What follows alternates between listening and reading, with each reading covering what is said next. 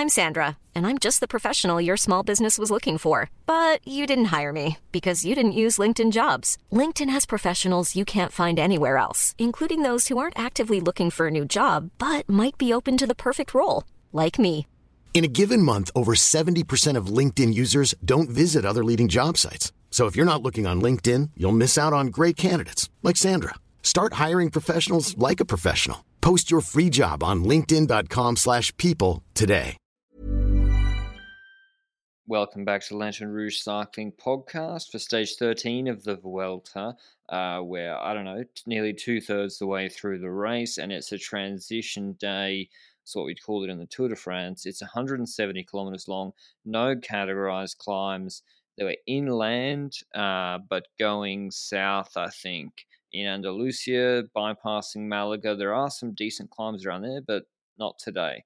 Uh, that'll be tomorrow and on the uh, Sunday there is an interesting little finish. It's one of those ones, it's not a pure sprint stage. It wasn't going to be a breakaway stage. Just an interesting sort of shallow gradient drag of like 4%, and then an uphill kick of, I don't know, 650 meters, 5%, couple of turns, like at right angles. But it's.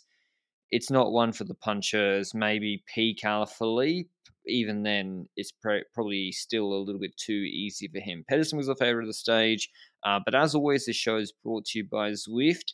Zwift season is truly here, given that there's literally hail outside my door right now. Fortunately, it's not golf ball size like it was elsewhere. Uh, but yeah, autumn is here in the Northern Hemisphere. Zwift has a raft of updates landing soon. So if you want to fire up the account again or get a new subscription with a free seven day trial, head to Zwift.com. There's training series like Zwift Academy, which has registration open now. So there's never been a better time to give indoor training a shot. So go to Zwift.com through the link down below for that. But Benji, no break of uh, no serious break rather. It was a sprint the minute we turned on the TV today.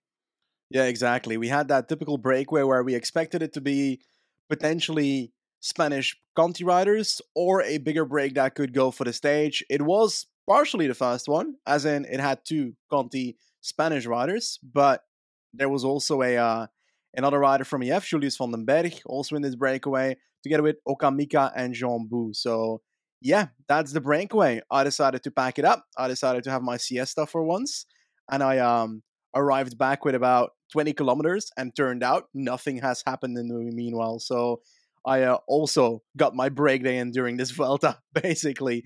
But hey, we were looking like a sprint would happen because the gap had gone up to like three minutes, but controlled by multiple teams like Trek. I think Bike Exchange was doing so as well.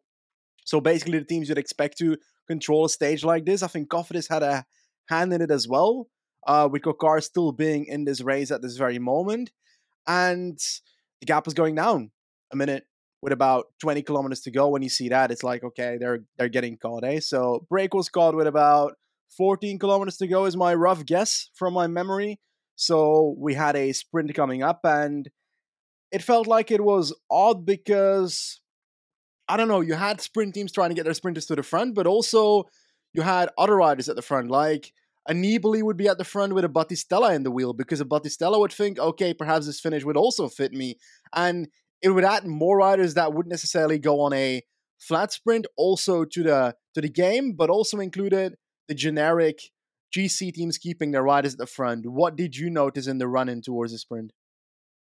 Yeah, it was well, what I noticed was I was like, it's a shame Ineos don't have Sheffield here, or I don't know. Uh, it, it, felt like to me a finesse attack could have worked on this finish because the favourite Pedersen just has Kirsch.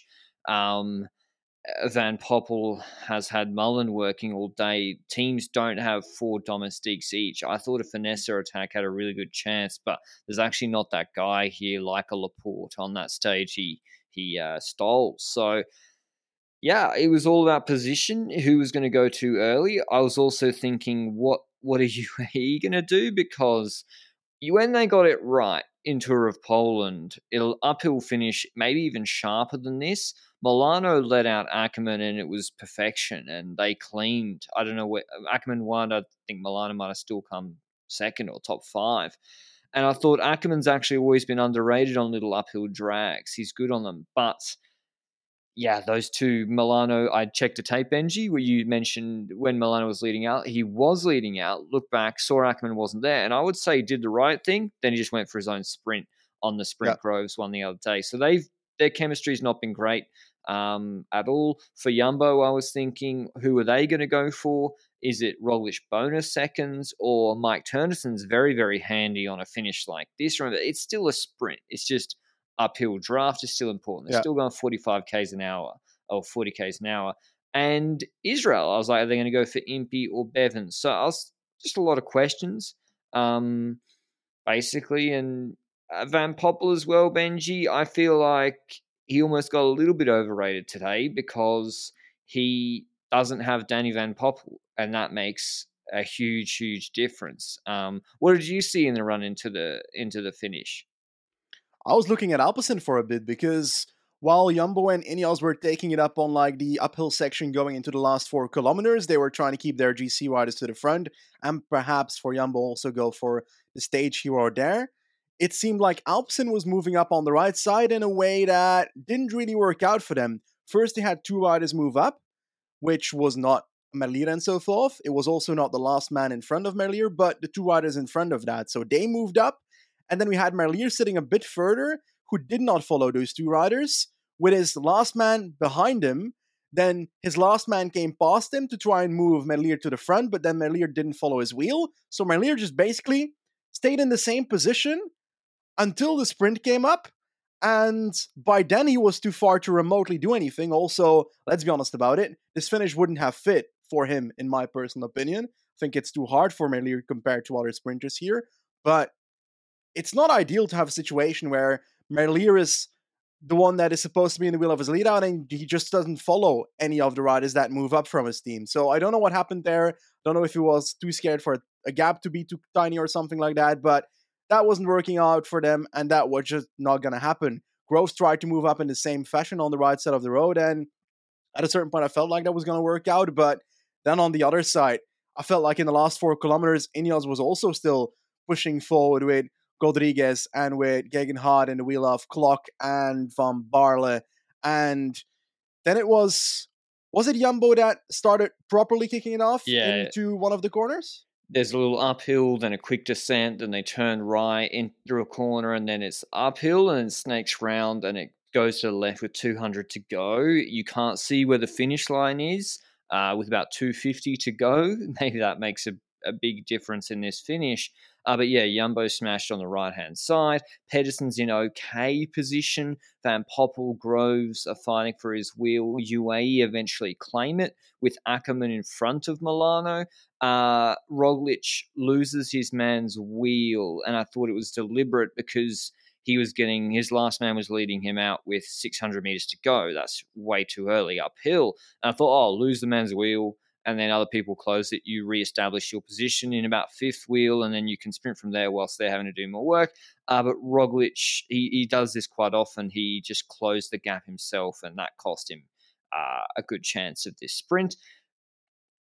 Pedersen goes to the front. Roglic and the Jumbo Visma rider pull off. Ackermann in his wheel. Camera angle changes. Suddenly, see from the front with like 30 seconds left in the sprint. Ackermann has launched in the hoods Pedersen's jumped to his wheel. It surprised everyone else before this left hand corner. Van Poppel Groves get squeezed into eternity.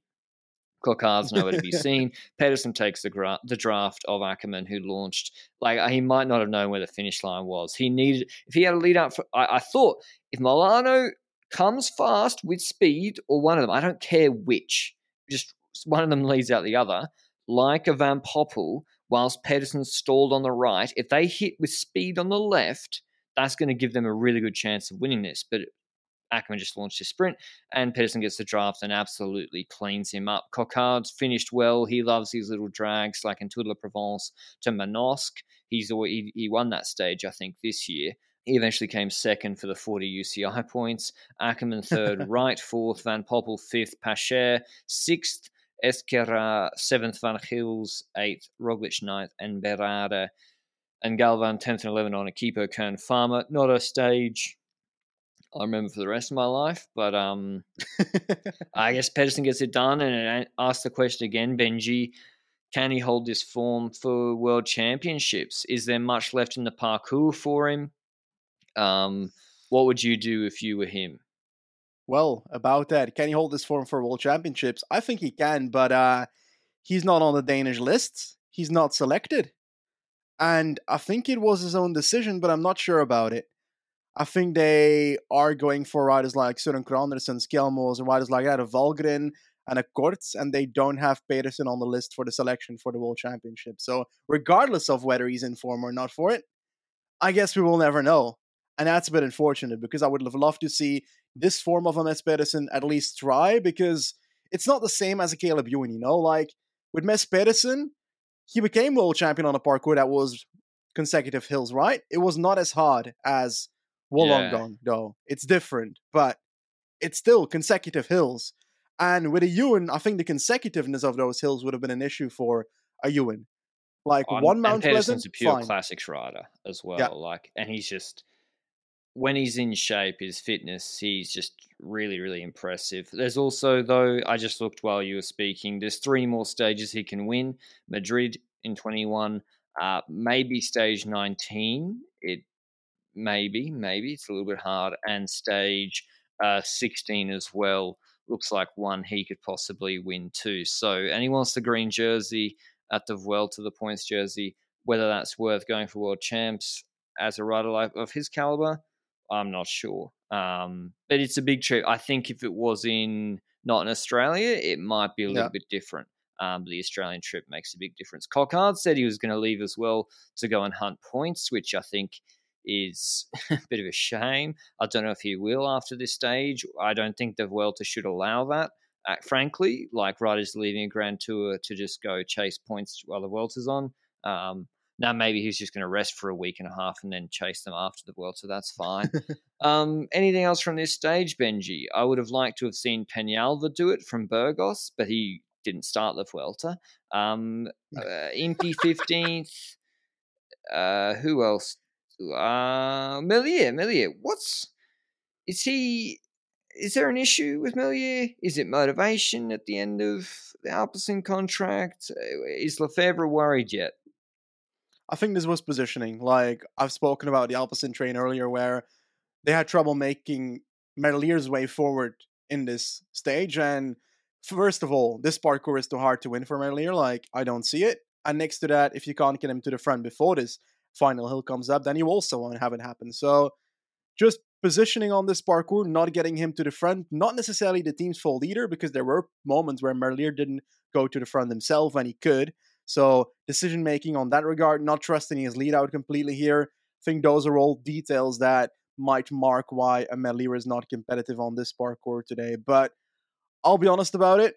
You said it. It's not the the most uh, enthusiastic stage. Let's let's call it that. I do like seeing Fred Wright and Quentin Pacher in the in the top six, especially because I called Fred Wright from the breakaway and didn't name anyone for the sprint. So I I'm happy to at least see my breakaway guy do decent in the sprint. You got it right with Mads Pedersen. Obviously, he was the favorite, but I still want to give you credit for that.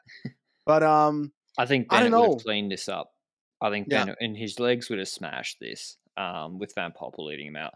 What about Jakobsen? You think he makes it? The, I always find these mixed ones really interesting to see who can do. Like Philipsen, yes, tick. We think he can do yeah. this finish. Jakobsen maybe he's in the Merlier no. camp. I don't know. Ewan's quite good on these two. Little, you know, like a pocket rocket. Anyway, no changes on GC. Uh, points wise, Pedersen, he's on 250. Soler's on 96. He's winning that jersey. Uh, no change in KOM and UAE still leading teams. Uh, tomorrow's stage is finishing on Sierra de la Pandera, first of two mountaintop finishes on the weekend. It only it's a pretty pretty soft start beforehand actually. 80, about 100 Ks of flat. There's a Cat 3 that's 10 Ks, 3.5% descent. Then uh, they've broken up so that Pandera you can approach from uh, the south or the north. Last time they did it, they approached it from the south, from Jaén, which I think was a little bit of an easier approach with a longer gap between the two climbs. But they did the Puerto de los Vilares, which is 10 Ks, 5.5%, a very short, maybe five minute rest, maybe less, and then Pandera, 8.6 Ks, 7.5% it is a little bit of a fake news climb because there's literally a descent in the last section of it. Um, you'll remember last time this was used, I think Lopez got a small gap and Froome and co were chasing behind, and there weren't huge gaps. But there's two hard kilometers, uh, 11.5 and 12% in the fifth and sixth kilometers.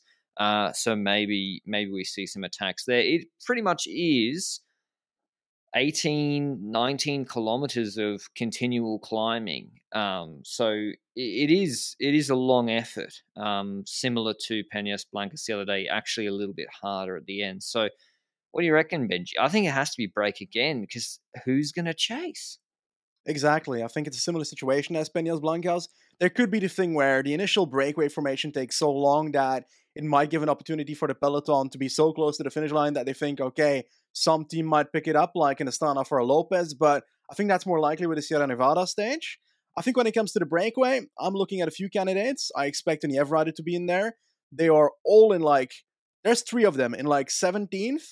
Am I correct? GC, yes. 17, 18th, and 20th in GC on 11 minutes, uh, 13 minutes, and 15 minutes. So that's the kind of distance you want when you want to go in the breakaway, have some leeway, and then perhaps hop into the top 10 by accident by the end, like Kelderman did on stage uh, on Peñas Blancas.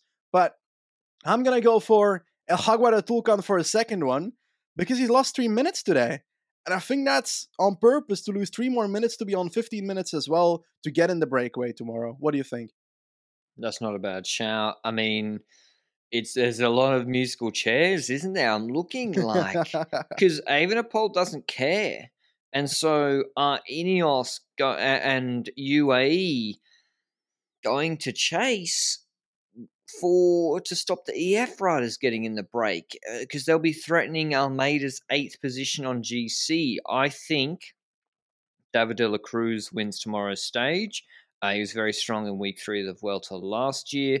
My concern is he doesn't frequently get in breakaways, uh, nor does he does the flat start suit him. But yeah, I think I think De La Cruz yeah. did. I'm just checking where he finished. Ah, so he he beat Hindley. He finished just ahead of O'Connor, just behind Almeida on Peñas Blancas. So GC competitive. That's what we're looking for here. Um, I think he's a big chance from the break. Meintjes again, he's yeah. on 11 15. Why wouldn't he get in the break? Valverde has to get in the break, has to for points and right and try and move up on GC. So there could be and Padun. It's just musical chairs everywhere with the with the GC. Pozzo, Higuita, like wow. Landa is he still here? Uh, Landa's still here. so there's so many options. We we should see a huge break tomorrow again with Soler, Reichenbach. Pino can never make a break to save his life. He's got to get in tomorrow. Maida, Higuita, Luis Leon, Jay Vine, Pozzo, Carapaz, Padun, the EF guys, as Benji mentioned. Um, and yeah, what about G? Uh, who do I think will win? Rein Taaramäe, I think, will win from the break. I think he goes clear on the steeper sections. If he is just going to make it in, uh, I think he wins.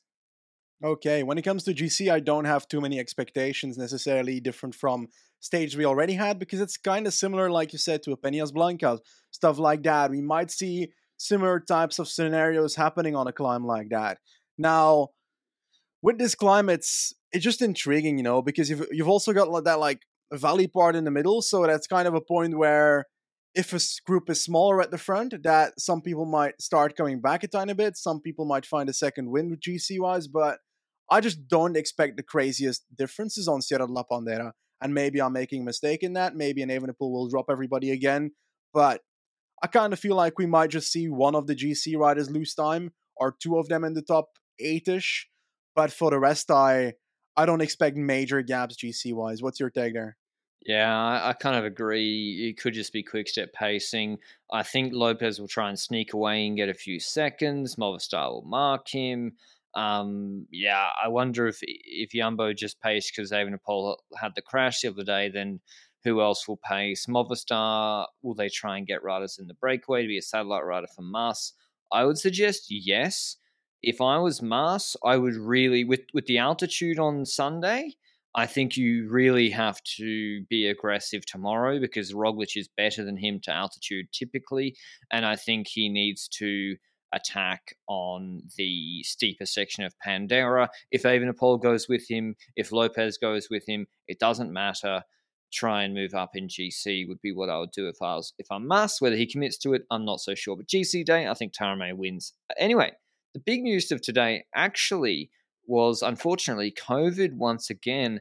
Juan Ayuso testing positive for COVID on a PCR, uh, but remaining in the Vuelta. Simon Yates symptomatic, removed from the Vuelta last week. Uh, Pavel Sivakov asymptomatic, uh, left the Vuelta last week. Both were in the top 10 on GC. And I guess this happened in the Tour de France with uh, Jungels, who won a stage, and Majka, who pulled on Granon. But maybe explain, could you explain to people, Benji, I guess, what the process is and how it's working in ASO races? Because in the Giro, I don't believe this is the case. Exactly. Basically, just before the Tour de France, the UCI decided to change their policy in regards to COVID. And it wouldn't just be, oh, you're positive, you're out, you're negative, you can stay in. It's not just that anymore. They made their system basically like this. We won't give any medical takes here, but this is what the process is being called. So when you do a PCR test, there's this thing called RT PCR. I won't go into the details of that. I will just say that there's now an extra thing to it, a number, a value that defines how COVID you are. That's actually like a crazy thing to say, but that number evaluates how infectious you are to be deemed. And that number is being decided by the amount of cycles in a process. So they're doing a, a testing process on your PCR test, and the amount of cycles they need to go through with that process to find it viral enough to be considered positive and properly infectious. And the less cycles necessary to get to that amount of virality needed to be considered that specific amount of virality. I don't know the specific threshold there. That means the higher your infection risk is. The lower the cycles, the higher infection risk. And when we reach X amount of cycles, you are indeed considered infectious enough to be out of the race. And this is where it gets interesting because the stats takes time to be done. And I've heard from, I think it was Sam Bennett that said at some point the day before he was taken out of the race, or actually the day that he was taken out of the race, when he DNS because of COVID, that he was waiting in the bus and pinning his numbers just before the race, waiting for the results of his viral load, which this number is called. And this value um, basically he was waiting still on that and eventually he was out of the race. I don't know if he actually got that number before the race or he got that after he was already out of the race. So it's interesting. For some teams it comes in in time. For some teams it seems to come in just too late.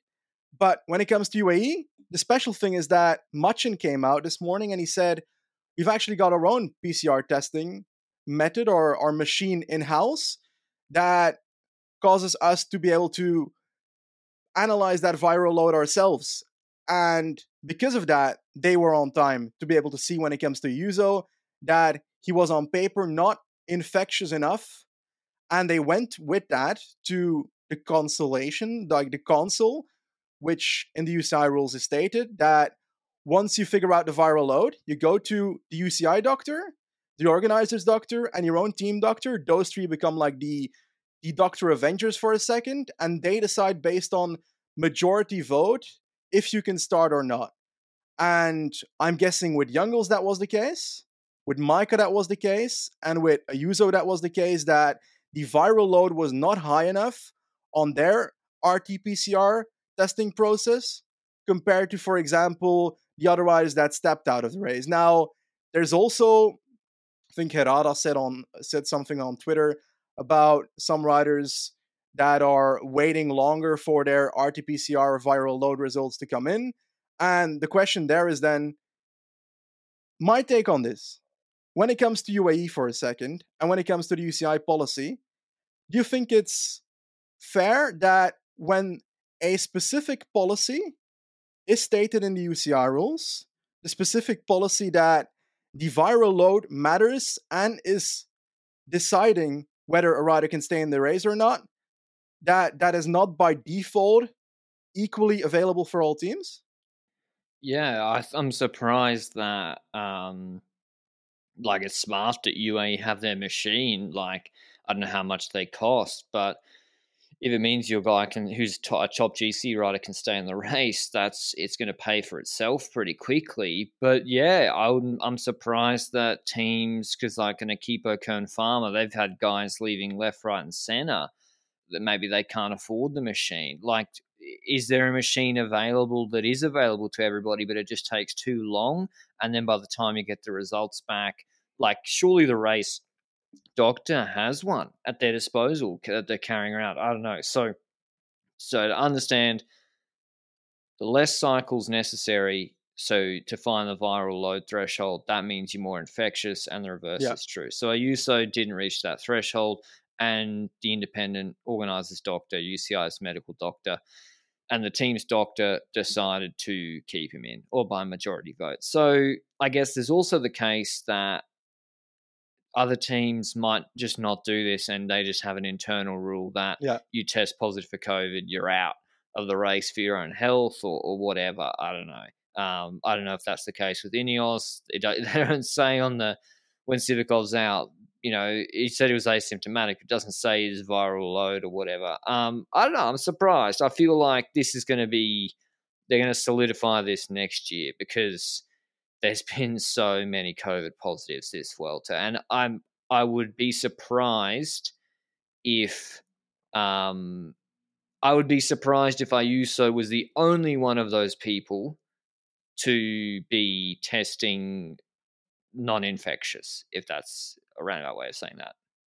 Yeah, I think so as well. Obviously, not a doctor. Want to keep uh, declaring that, but there's also an interesting aspect that a few people brought up on Twitter today, where Ayuso, I think three or two days ago, I think just before the time trial, came out and said that he was feeling ill and was surprised that he did not test positive when it comes to his COVID test. And I think I read somewhere that he tested three times negative, but was feeling ill.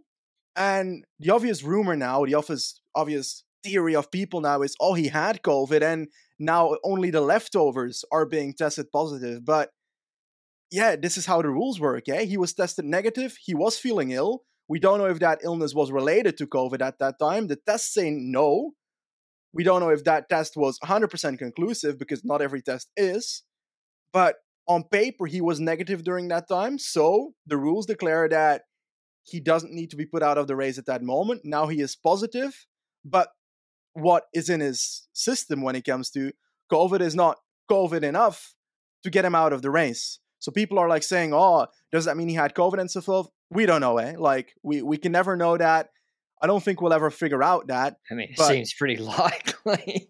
like, I mean, it seems pretty. Likely. So what you're telling me is that whilst maybe symptomatic for COVID, he was smashing Rodriguez on mountaintop finishes. I mean, damn, that that's not looking good for your boy this weekend. Oh. Uh, he's going to be Rodriguez, although he beat him in the TT. But now I got an excuse for that TT, so I, I you know that's great. I think. Uh, for Bike Exchange, it's not bittersweet in the sense that Yates couldn't continue. It was nothing to do with viral load testing. Yates was sick. Um, so he was out regardless of this. Sivakov, I'm not sure. I don't know if that's if there's an internal Ineos rule about it as well. So it's a bit of a mess. Um, they're probably with teams taking different positions on it. Even next year, there probably won't be a, like it's clear that UAE have taken the position that if the rider wants to yeah. continue, they're not symptomatic and they don't breach the viral load threshold, they can continue like Majka and Ayuso in the Tour and the Vuelta, as well as AG2R with Jungels in the in the Tour de France. So, yeah, it's just uh, another sort of data point in how the sport is going to continue managing or not very well managing uh, COVID. But I don't know. It seemed they got to sort out that that testing machine thing because it does seem Yeah. unfair that the if the smaller teams can't access it, that half their team's gone without maybe you know benefiting from it. But yeah. Any last thoughts on Ayuso, Benji? I mean, I'm just going to assume his performance will be fine from here on out. Yeah, I guess that's what we have to assume. Eh? We we don't know how much influence was and will be when it comes to that.